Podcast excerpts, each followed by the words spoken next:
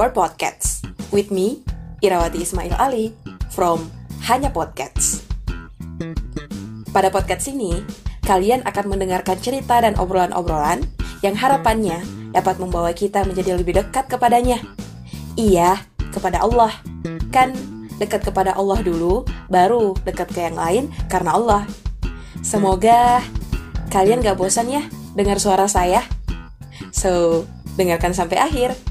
Happy listening!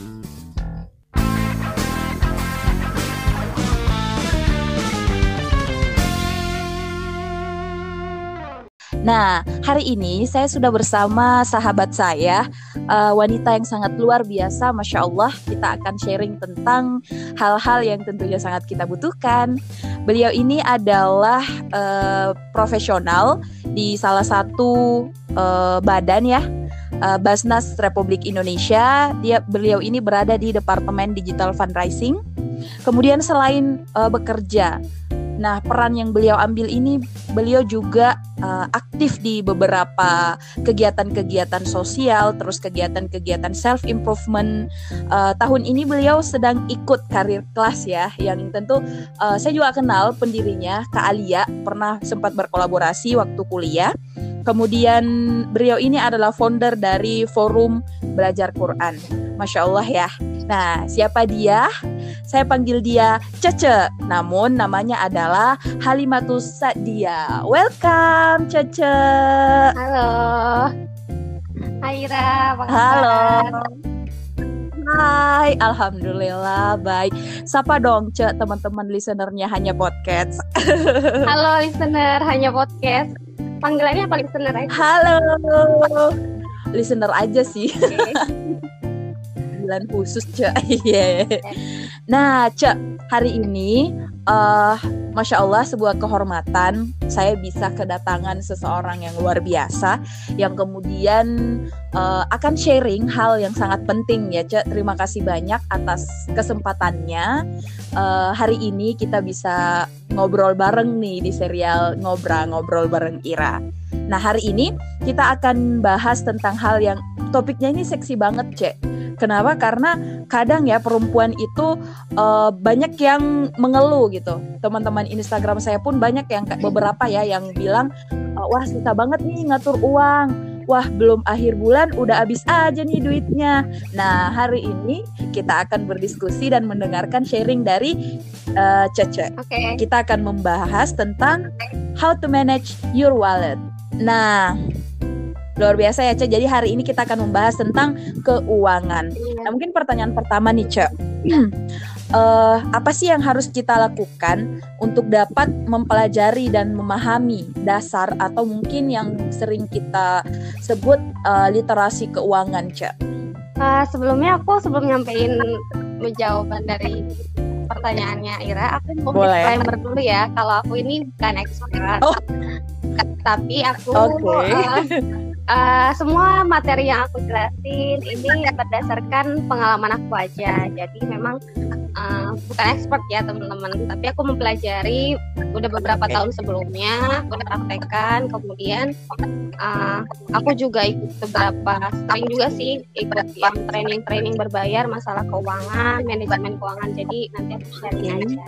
Oke, okay. jadi aku tuh Sip. sebelum, okay, jadi sebenarnya kira awal-awal itu aku tuh mungkin pas udah masuk dunia kerja kali ya udah nggak pulang terus aku mm -hmm. apa namanya follow-follow akun-akun yang emang tentang literasi keuangan gitu kayak misalnya okay. ada finance terusnya PM finansial gitu aku follow-follownya aku baca-baca terus aku praktekin dikit-dikit kemudian ternyata aku suka yeah. terus akhirnya aku pelajari ke YouTube uh-uh. dari pertanyaan pertama ya Cek nah sebelumnya kan aku udah mention nih kalau hari ini kita akan ngobrol terkait how to manage your wallet nah pertanyaan pertama nih Cek gimana sih cara untuk kita uh, bisa pelajari dan paham gitu uh, literasi keuangan itu sendiri?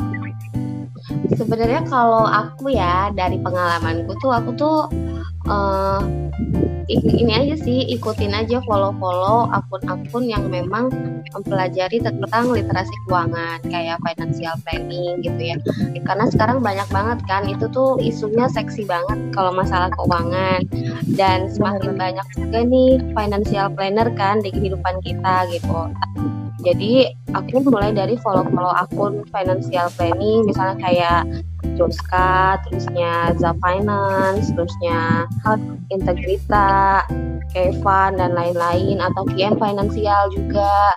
Terus dari follow-follow kayak gitu, akhirnya aku baca-baca, aku kepoin tuh aku kuat banget kalau udah kepoin itu awal-awal tuh seharian okay. gitu nonton YouTube-nya kalau lagi libur tuh ya terus. YouTube masuk ke The Finance ke terusnya ke DM Financial dan lain-lain. Itu aku pokoknya aku kepoin banget pada saat itu karena aku awal-awal baru tahu.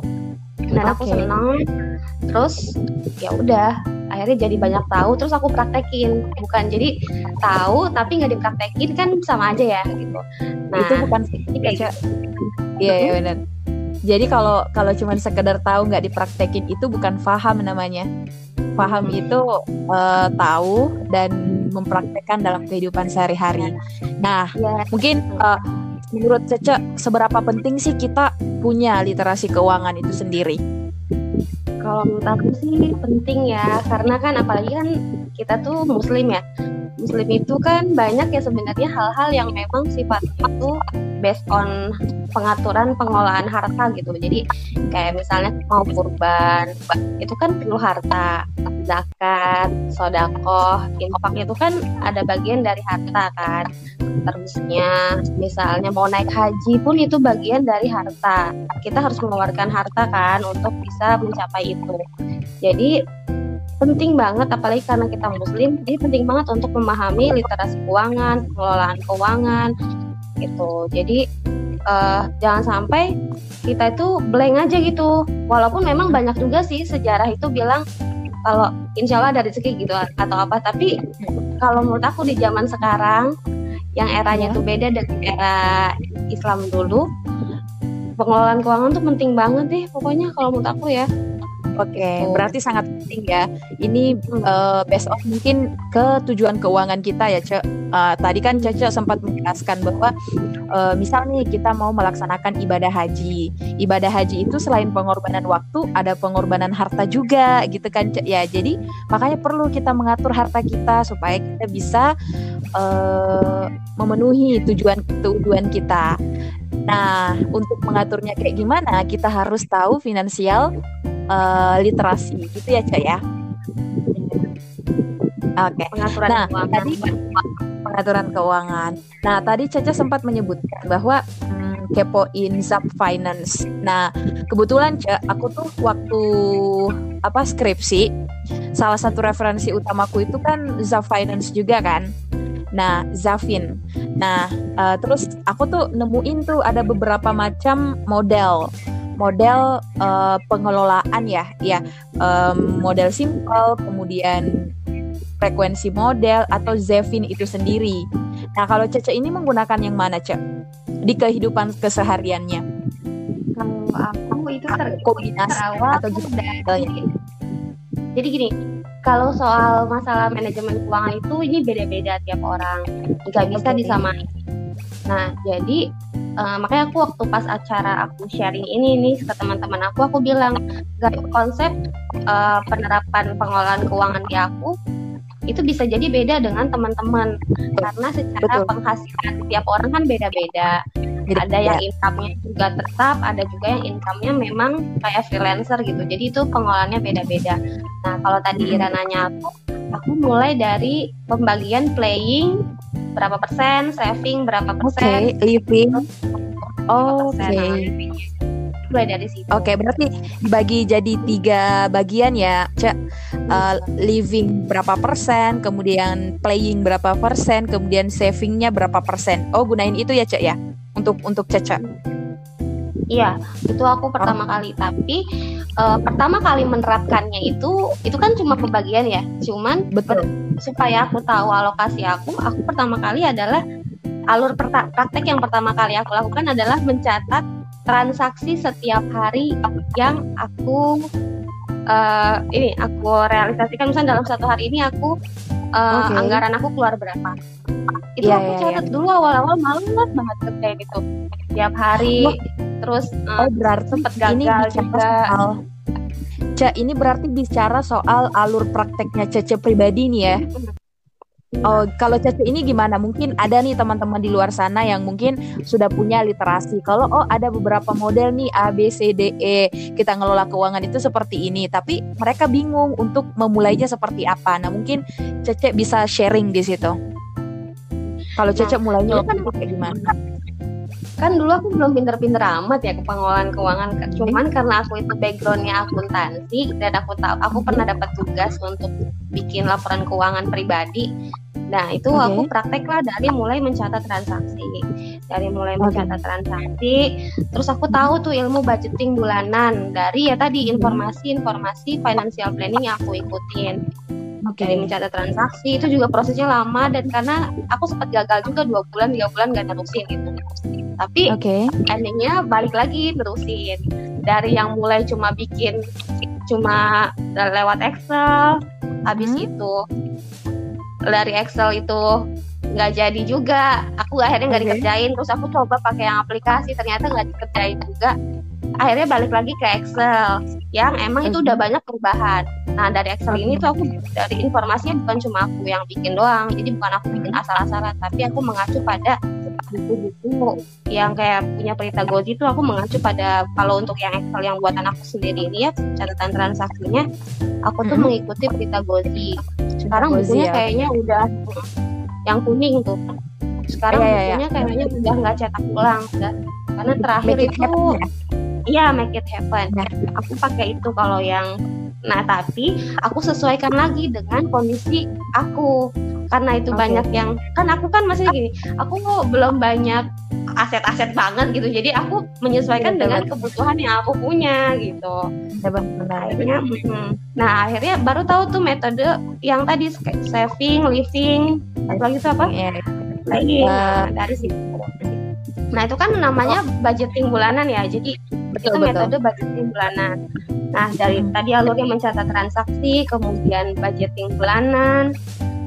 Nah, habis itu setelah tahu nih berjalan tuh kan catatan transaksi aku hampir satu tahun berjalan, beberapa bulan hmm. berjalan budgeting. Nah, walaupun itu nggak sukses itu sih untuk budgeting okay. bulanan, kadang tuh melebihi kapasitas gitu. Jadi benar, benar, benar. aku kadang uh, over gitu, over budget gitu, over budget. Sering okay. banget over budget. iya iya iya nggak disiplin gitu loh nah oke. okay. terus kayaknya itu masalah semua orang gitu kemudian ya, akhirnya aku kayaknya harus mendisiplinkan diri gitu. Jadi kayak aku harus mempertegas diri aku gitu. Nah yeah. kalau dulu uh, awal-awal kerja aku tuh berpikir aku harus ngirit gitu. Awal-awal okay. kerja. Tapi semakin ke sini aku mikir kayaknya ngirit itu enggak nggak bukan jalan keluar. Nah makanya harus cari upaya lain. Jadi mindsetnya jangan meng, hanya mengirit, tapi carilah sumber income lain. Mindsetnya harus begitu okay. sekarang. Gitu. Oke. Okay. Meskipun ya belum sepenuhnya gitu ya. Tapi alhamdulillah mm -hmm. semakin ke sini aku semakin lebih pintar budgeting bulanannya. Nah setelah budgeting bulanan tadi, aku akhirnya fokus pertama aku adalah aku melis semua hutang-hutang aku walaupun gak gede-gede okay. banget emang aku kan orangnya bukan suka utang gitu ya cuman ada hal-hal yang kadang aku tuh punya rekening khusus mm-hmm. tapi aku kepake uang itu gitu nah itu aku anggap hutang oke okay. Nah, jadi aku hutang terhadap diri aku sendiri. Tapi pernah juga hutang sama misalnya ibu aku atau apa gitu ya. Nah itu aku list tuh, aku punya hutang apa aja ya gitu. Aku list.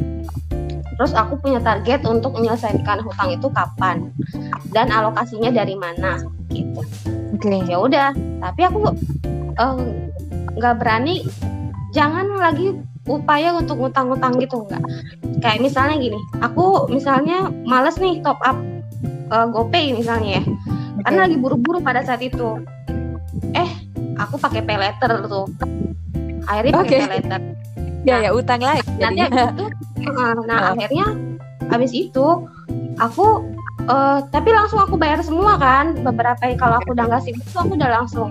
Nah ternyata aku cek cek lagi. Itu pay letter tuh ada biaya administrasinya. Dalam sebulan tuh misalnya dua puluh lima ribu. Pasti.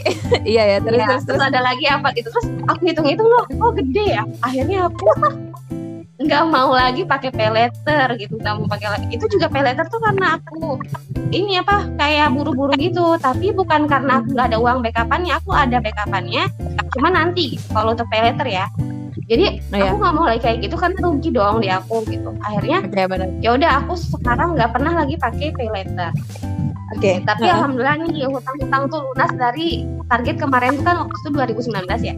2019 yeah. akhir Desember aku hutangnya harus lunas. Udah alhamdulillah udah lunas. Sekarang setelah bayar hutang semua lunas nih hutang aku lunas. Ini ini sekali lagi ini aku ya karena setiap orang beda yeah. bisa jadi hutangnya banyak. Betul.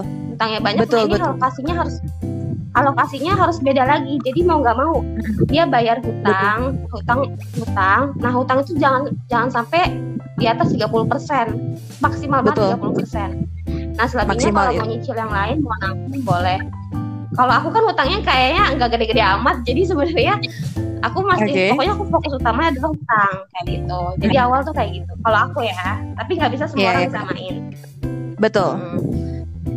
nah setelah aku bayar hutang akhirnya aku kan dapat tuh satu tahun perjalanan di tahun 2019 ya akhirnya yeah. aku berhasil lah tidak mau tidak mau aku berhasil untuk. Mencatat sebuah transaksi aku sampai satu tahun ini satu tahun di tahun 2019 itu. Wow. Nah, amazing. iya aku sama deh. Oh dalam setiap bulan aku pengeluaran aku begini begini.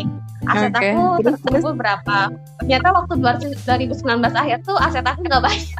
Tabungan aku banyak. Nggak banyak utang gitu loh. Oke okay, gitu. betul betul betul.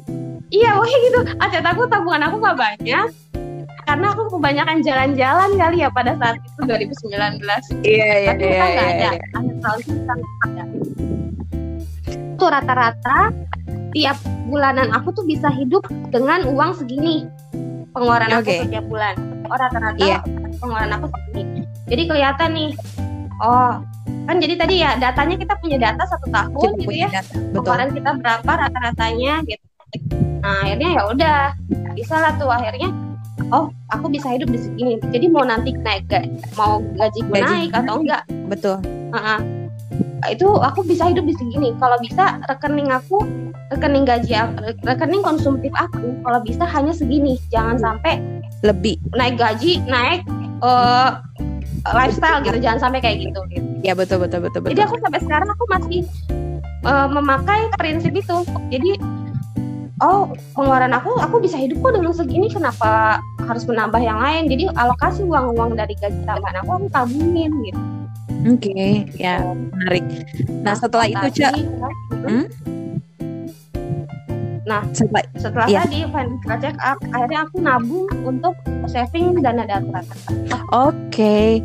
Berarti dana darurat itu kemudian kita tabung setelah kebijakan eh kebijakan kewajiban-kewajiban kita yang lain itu terpenuhi ya, Cek. Maksudnya uh, yang punya utang, yang punya yang punya yang punya utang misal diselesaikan dulu gitu kan.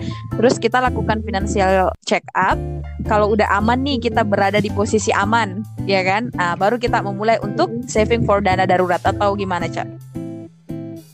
Iya, kalau kalau yang tadi aku aku jelaskan kan adalah prakteknya aku. Betul, prakteknya. Tapi sebenarnya kalau misalnya aku kenal kalau misalnya udah mungkin aku kenal uh, apa namanya financial planner yang lain gitu ya. Hmm. Harusnya financial check up itu pertama sebenarnya posisinya. Oh iya iya iya iya, aku juga pernah tuh pernah di Joska. Nah, pertama kali uh, uh, di, yang ditanyain itu adalah financial check up. Uh, jadi dicatat dulu semua aset-asetnya berapa, pendapatannya berapa. Nah, baru kita bisa mengalokasikan.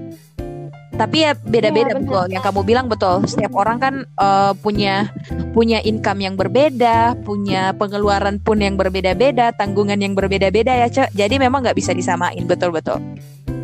Nah, sampai akhirnya aku ikutlah training berbayar tuh kan. Oke. Okay. Untuk pengelolaan ini. Nah, aku dapatlah materi. Hal yang pertama adalah financial check up. Check up. Nah, gimana? Dapat tuh, dapat tuh. Uh.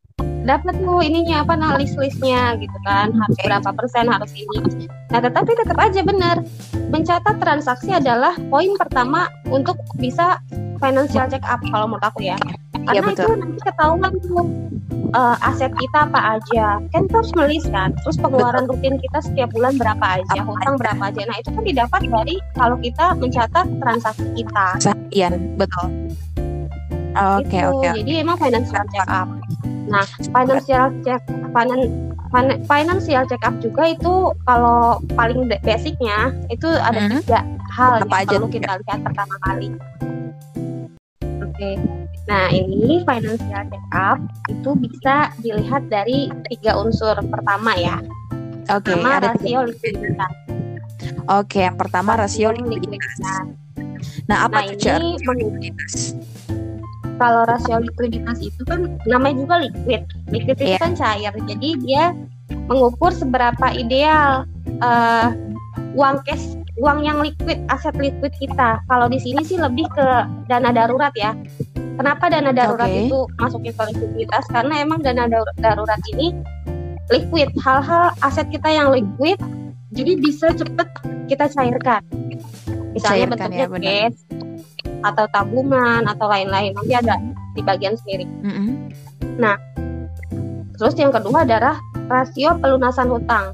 Itu okay. mengukur tingkat maksimum pengeluaran hutang kita. Okay. Jadi misalnya kita punya hutang berapa, uh, kalau misal ternyata kalau misalnya di atas 30% berarti itu udah bahaya hutang okay. kitanya. 30% persen dari gaji. Dari penghasilan. Oh, dari penghasilan. Oke. Okay. Kan oke. Okay. Penghasilan kan gak harus selalu gaji kan? Ya benar benar benar. Kadang yang Ya. Terus ada juga nih rasio tabungan, mengukur seberapa besar tingkat kita menabung atau berinvestasi. Ini sehat nggak sih tabungan kita tuh atau kita emang males-malesan nabung misalnya gitu. Oke. Okay. nggak sehat. Nah ini kalau kalau secara tabungan ini kalau hmm? persentasenya semakin tinggi semakin bagus. bagus. Kalau utang Tapi kalau yang tadi rasio hutang, kalau hmm? semakin tinggi persentasenya itu semakin buruk. Oke, okay, I see. Kalau kalau yang rasio liquid semakin tinggi semakin bagus. Bagus. Oke, okay, oke, okay. sip, sip, sip, sip. Berarti gitu ya listener. Kalau kita mau ngukur finansial uh, melakukan financial check up kita pribadi itu bisa dilakukan tiga alat ukur ya, Cak. Rasio likuiditas, rasio pelunasan utang, kemudian rasio tabungan. Seperti itu ya, Cak? Ya. Nah, nah mungkin kalau rasio liquid, hmm? ya gimana cak? Lanjut, lanjut. Ya kalau rasio likuiditas itu hitungannya itu lebih ini sih pos hmm. primer kita jadi pengeluaran rutin kita setiap bulan sama hmm. hutang pengeluaran hutang kita itu uh, sama dengan berapa nah itu dikali kalau dikali tiga bulan atau dua belas bulan jadi okay. tergantung kebutuhan kita. Karena itu untuk dana darurat sih persiapan dana darurat kita. Atau kalau aku bahasanya liquid fund dana liquid aja. Oke. Okay. dana cair. Nah gitu. Ada banyak nah, sih ada rumusnya sih nanti bisa cari aja di internet oh, lah Benar benar. Benar kalau mau tahu rumusnya untuk perhitungan finansial check up ini teman-teman bisa cari di internet atau baca buku dari finansial uh, consultant yang lain ya. Banyak kok tulisan-tulisan. Kayak Berita Gosi juga uh, ada banyak bukunya lah. Ada tiga kalau nggak salah aku punya tiga lah. Nah uh, aku ada pertanyaan nih cek kan tadi sempat bahas soal uh, dana darurat nih. Nah ada nggak sih uh, atau apa ya tingkat ideal atau berapa idealnya untuk dana darurat itu sendiri atau liquid fund? Kalau kalau keadaan normal sebelum pandemi ini aku yeah. belajarnya uh. kalau untuk tinggal itu tiga kali pengeluaran rutin. Oke, okay, pengeluaran rutin. Kan pengeluaran rutin. Kalau single ya. Kalau pengeluaran rutinnya misal dalam sebulan uh, eh, 1,5 misal anggap ya, berarti tiga kalinya ya Iya. Oke. Okay. Tapi ada juga yang menghitung berdasarkan gaji. Jadi tiga kali gaji. Misalnya gajinya Ira berapa juta gitu ya. Oke. Okay. Misalnya 10 juta gitu. Dikali tiga kali 10 30 juta gitu. Itu dalam Misalnya ada yang kayak gitu. Itu dana darurat dalam setahun atau seperti apa? Uh, enggak. Jadi gini, kan kalau single itu tiga hmm. kali pengeluaran rutin idealnya tapi hmm. bisa juga dikalikan dengan penghasilan gaji tiga kali gaji misalnya kalau single dan punya tanggungan mm-hmm. bisa juga jadinya enam kali pengeluaran rutin atau enam kali gaji misalnya. Oke. Okay. Jadi tergantung Ira mau pakainya mau pakai pengeluaran rutin hitungannya atau mau pakai pengeluaran gaji eh dari gaji gitu hitungannya enam kali gaji kayak apa tiga kali gaji kayak atau 12 kali gaji kayak gitu atau mm-hmm. memang sekedar pengeluaran rutin. Oke. Okay. Kalau aku ya, kalau aku itu patokannya gaji, jadi bukan pengeluaran rutin. Oke, berarti per, per, perhitungan patokan gajinya itu maksudnya gimana, Cak? Sorry, aku aku belum Jadi belum misalnya nih. Misal nih, uh, misal nih contoh ya. Mm -mm. Uh, uh, misal si A ini punya gaji 10 juta dalam satu bulan. Nah, artinya kan dalam satu tahun kan 12 bulan kan ya. Nah, uh, peng pengalokasian dana darurat ini jumlahnya dihitung tahunan atau monthly? Uh, monthly. Monthly, oke. Okay. Monthly berarti uh, misal nih dananya itu penghasilannya 10 juta per bulan. Ini berarti berapa alo, berapa persen alokasinya untuk dana darurat? Kali 12 atau gimana? Kalau hitungannya jadi gini, jadi gini. Oh, gimana? Sorry, Pasang sorry, sorry. targetnya dulu. Pertama okay. adalah pertama idealnya misalnya ibarat kita masuk ke 12 bulan aja ya karena sekarang Ibu. financial planner tuh banyak bilang dana darurat itu harus punya minimal 12 kali pengeluaran rutin. 12 okay. kali, 12 kali. 12 kali. Mm -hmm. Di masa pandemi kayak gini ya, di masa pandemi kayak gini. Nah, di 12 kali ini bisa Ira kalikan dengan pengeluaran rutin Ira atau Ira bisa kalikan 12 kali dengan jumlah gaji Ira. Tergantung Ira mau mentargetkan dana darurat Ira ini mau berapa. Kalau aku pribadi, misalnya gaji aku berapa misalnya? Gaji aku di 10 juta lah. Misalnya Misal. gaji ya udah gaji aja ya. Misalnya gaji Ira 10 juta. Ini contoh ya, ini contoh teman-teman. Ini disclaimer, ini contoh. Oke, misal ya 10. Misalnya gaji uh, Ira 10 juta. Ini Tapi pengeluaran rutin Ira mm pengeluaran rutin Ira setiap bulan itu cuma 5 juta. Iya, benar. Atau misalnya. cuma 3 juta deh ya. Anggap 3, 3 juta. juta. Nah, iya. Nah, tapi Ira mau menghitung dana darurat Ira itu dikali 12 kali pengeluaran rutin, bukan dari gaji. Berarti kalikannya 12 dikali 3 juta. Oke. Okay. Mm -mm. Berarti Tapi ada juga nih. Mm -mm. Ya. Nah, nah ada juga yang misalnya Ira mau mentargetkan dana darurat Ira itu dikalikan dengan jumlah gaji. Okay. Misal berarti kalau misalnya gaji Ira 10 juta, uh-huh. dikali 12 kali aja. Jadi target dana darurat IRA adalah sebesar 20 10 juta. juta dikali 12. Oke. Okay. Oh. Kayak gitu. Okay, okay. Jadi ada yang menghitung berdasarkan pengeluaran rutin, ada juga yang menghitung berdasarkan kelipatan gaji. Jadi tergantung masing-masing orang. Nah ini ada strateginya lagi kan gede banget ya berarti ya. Iya gede ini ada banget misal lagi. Contoh nih, contoh nih, contoh. Oke berarti aku butuh nih karena misal menggunakan penghasilan, anggap aja contohnya misalkan penghasilan aku 10 juta, berarti 120 juta nih uh, yang dibutuhin kan dana daruratku supaya aman ceritanya. Nah apa sih strategi yang bisa dilakuin untuk dapat itu cek? Nah, macam-macam jumlahnya macam-macam. Okay. Tapi kalau untuk dana darurat kita nggak boleh yang uh, pakai yang jangka panjang gitu. Eh, jadi kita kan ada pilihan dana darurat nih. Dana yeah. darurat kita punya target dana darurat. Berarti itu harus jangka pendek. Oke. Okay. Untuk sekian yeah. berapa jangka pendek, tapi tetap harus menabung uh, untuk uh, penengah lah ya. Nah, yeah. karena dia dana darurat, jadi harus mengalokasikan dana-dana itu di tempat yang memang sangat liquid, sangat cepat. Liquid. Betul, betul, betul. Misalnya tabungan khusus sendiri. Misalnya okay. aku nih nabung di aku sebut merek aja lah ya. Ya, aku misalnya apa, nabung di CIMB. Oh, aku nabung di CIMB Niaga Syariah. Oke. Okay. Gitu. Tapi aku pakai m bankingnya biar aku ketahuan nih siklus okay. uang aku berapa. Oke okay, oke. Okay. Ini untuk dana darurat karena di ATM-nya jarang. Uh, uh. Karena di ATM-nya jarang, jadi aku memilih bank yang jarang ada ATM. Maksudnya yang okay. ada mesin ATM-nya gitu. Supaya nggak ditarik-tarik ya, Cok. Iya. Oke. Nah, terus selain di CIMB Niaga Syariah, aku juga misalnya beli emas.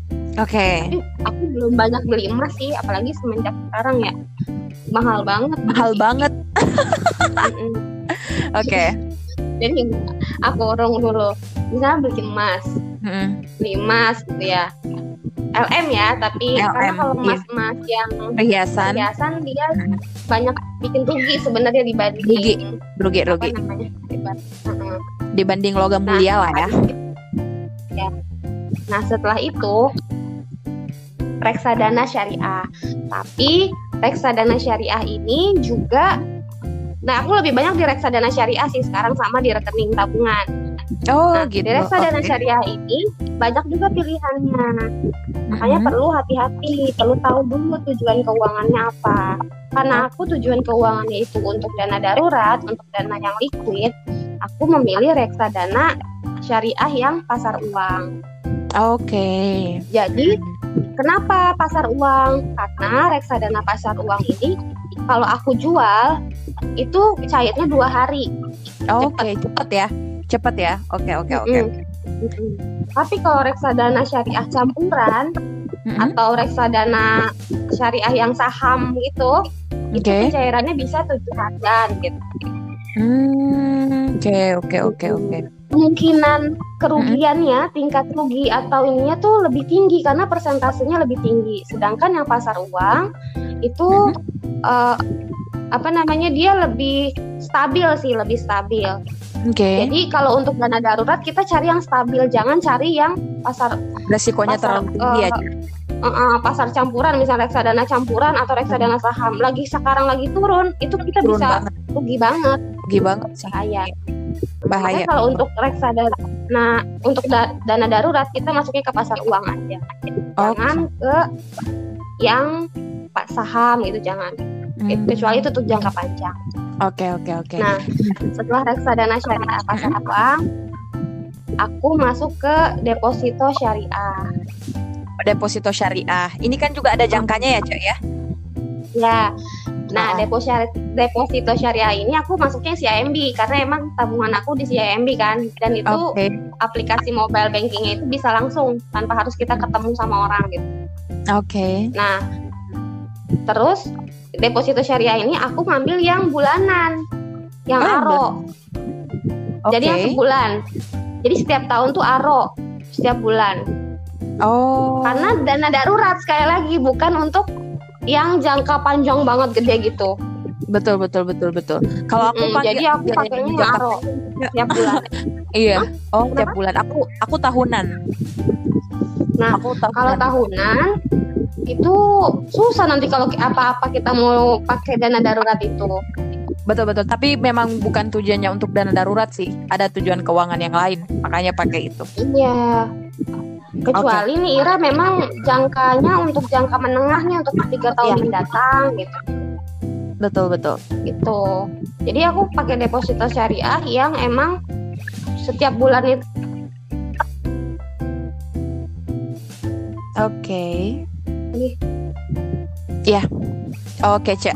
Nah, berarti serat halo?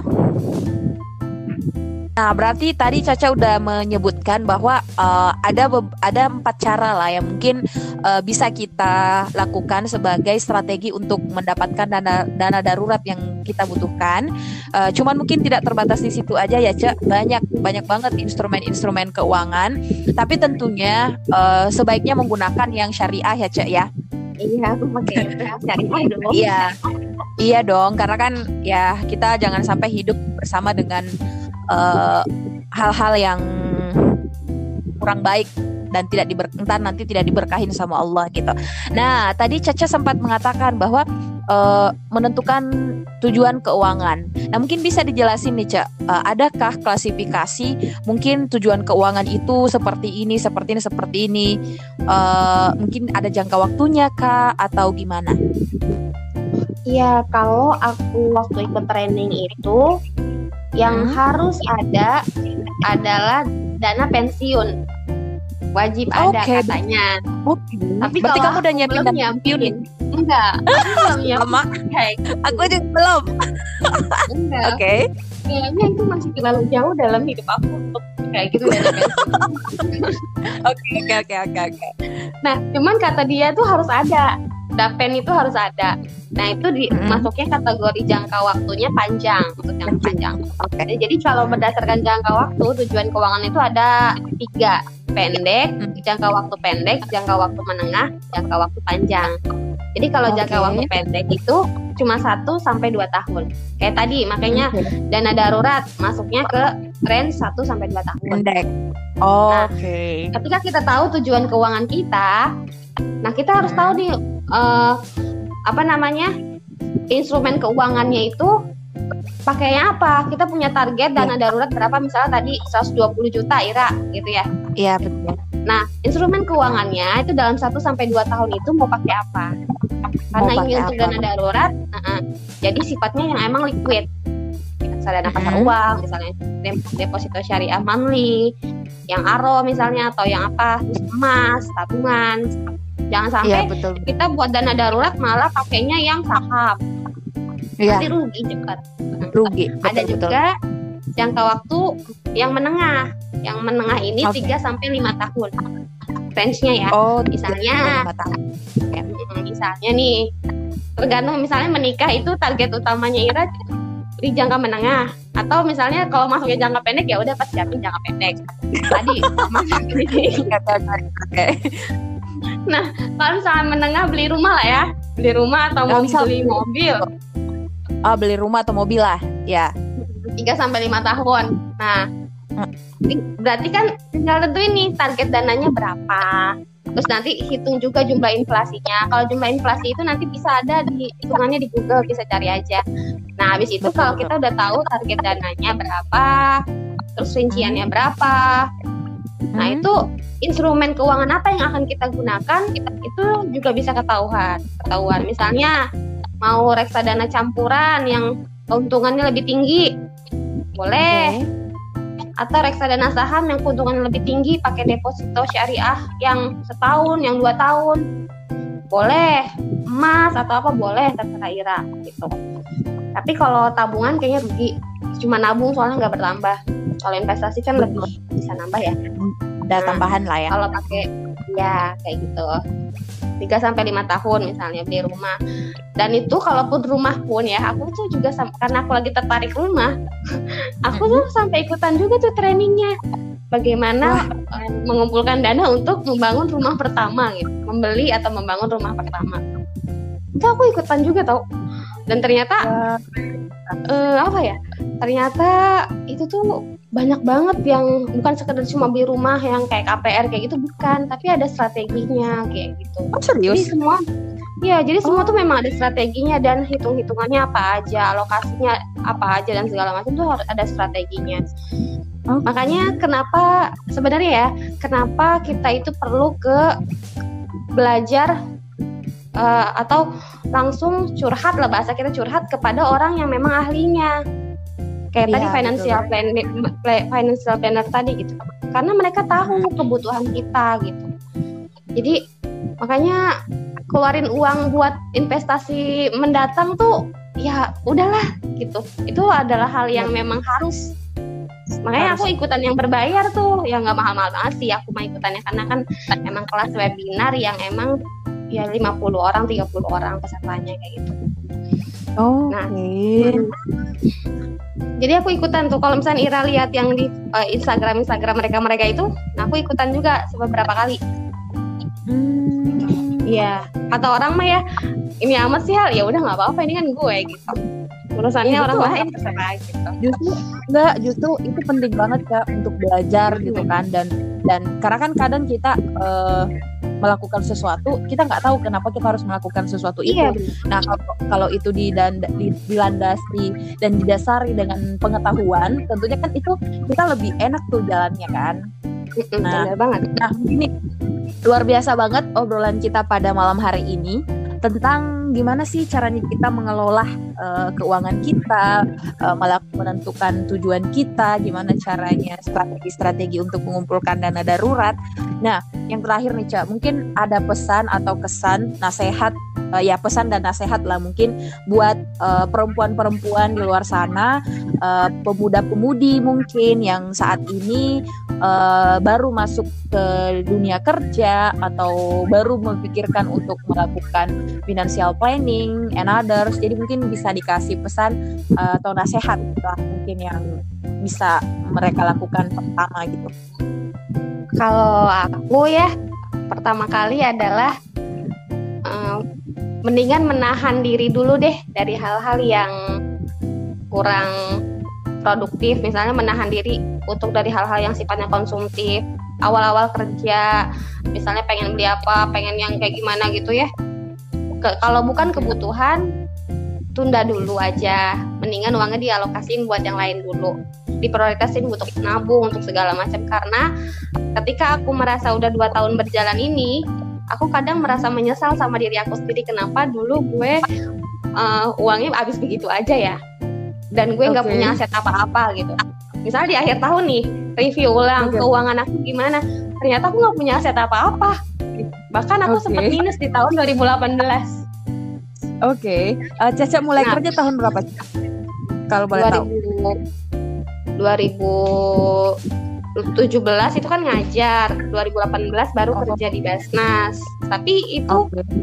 uh, ya kayak gitu 2019 belum mengenal keuangan tuh habis aja gitu sampai dua akhir-akhir 2018 praktek lah tuh hmm. ingat banget Oktober apa September gitu ya hmm? mulai uh, nulisin transaksi harian gitu ya hmm. Habis itu baru deh praktek 2019 itu udah pakai yang fix tuh catatan aku sampai 2019 hmm. akhir kayak gitu. Jadi hmm. nanti suka review lah akhir tahun itu kita udah punya aset apa sih, tabungan kita seberapa, kayak hmm. gitu jadi tapi kalau emang mau jalan-jalan ya udah ditabung aja buat jalan-jalan oke untuk hal-hal yang sifatnya konsumtif kayak cuma jajan sering-sering go food sering-sering ya kalau aku mah tunda oh. aja dulu karena itu bukan kebutuhan.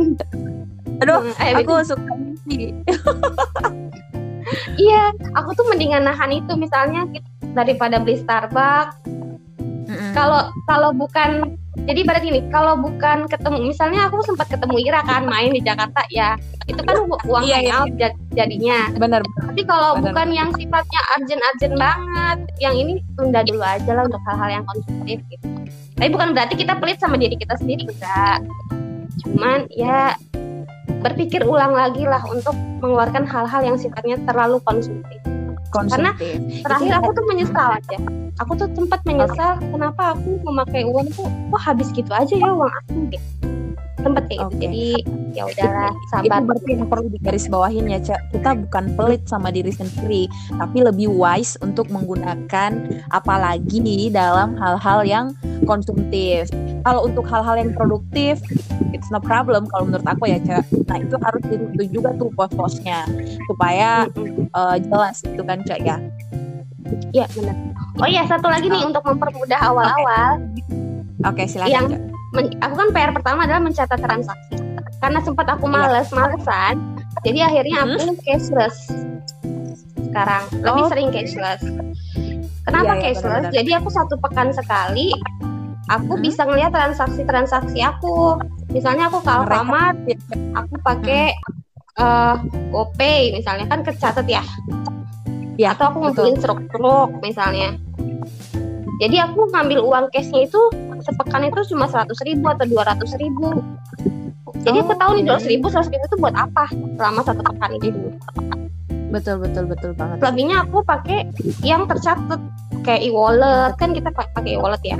Terus banking ketahuan kan. Kayak gitu. itu mempermudah betul. Bahkan ya kalau di industri di dunia sekarang itu digital banget. Jadi akhirnya uh, kita kita aja yang nggak aware gitu loh. Semuanya udah kecatat semuanya udah ke record gitu kan. Jadi kalau misalkan ada teman-teman di luar sana yang merasa wah males banget mau ny nyatetin uh, transaksi setiap hari itu buang-buang waktu. Oh tenang gitu. Kamu kalau kamu menggunakan uh, e-money atau apa namanya kayak misal link aja, uh, GoPay dan segala macam itu kalian bisa lihat historinya dan uh, detail kelihatan. Nah iya. luar biasa sekali, Caca dan hari ini eh malam ini kita bisa berdiskusi ya. Banyak banget pelajaran yang bisa saya dapetin dan ini harus ku review ke diriku sendiri lagi nih cak. Ya, selain jadi benar. Benar jadi kayak kita harus kita benar-benar harus selalu ini ya harus selalu belajar dan tentunya menerapkan ke diri kita sendiri. Mungkin uh, akhir kata buat listener saya dari Caca. Sambil menutup uh, podcast kita pada malam hari ini bijaklah terhadap uang itu aja. Bijak lah ya. Bijak aja. Oke berarti teman-teman kita harus bijak dalam menggunakan uang kita dalam mengeluarkan uang kita apalagi uh, kondisi sekarang ya cek uh, kondisi pandemi. Yang kemudian uh, tidak pasti ya kan? Tidak pasti. Jadi pastikan uang kalian itu keluar kalau enggak untuk aset yang produktif. Pokoknya kuranginlah konsumtif. Ya. Terima kasih Caca atas waktunya. Masya Allah iya, jauh-jauh nih. semoga uh, barokah ya ilmu yang di share ke teman-teman di podcast uh, semoga ada kelak berkenan lagi untuk sharing di hanya podcast. Terima kasih banyak Caca terima kasih atas waktu yang kalian luangkan untuk mendengarkan cerita dan obrolan dari hanya podcast. Semoga cerita dan obrolan yang didengarkan dari setiap episode Hanya Podcast dapat membawa kita lebih dekat kepada Allah, sesuai harapan kita sedari awal. Oh ya, supaya kalian gak ketinggalan informasi soal Hanya Podcast, yuk follow Instagramnya ya, at Hanya Podcast. Jika menurut teman-teman episode dari Hanya Podcast bisa memberikan manfaat, bantu support ya dengan cara share ke teman-teman kalian. Sampai jumpa di episode berikutnya.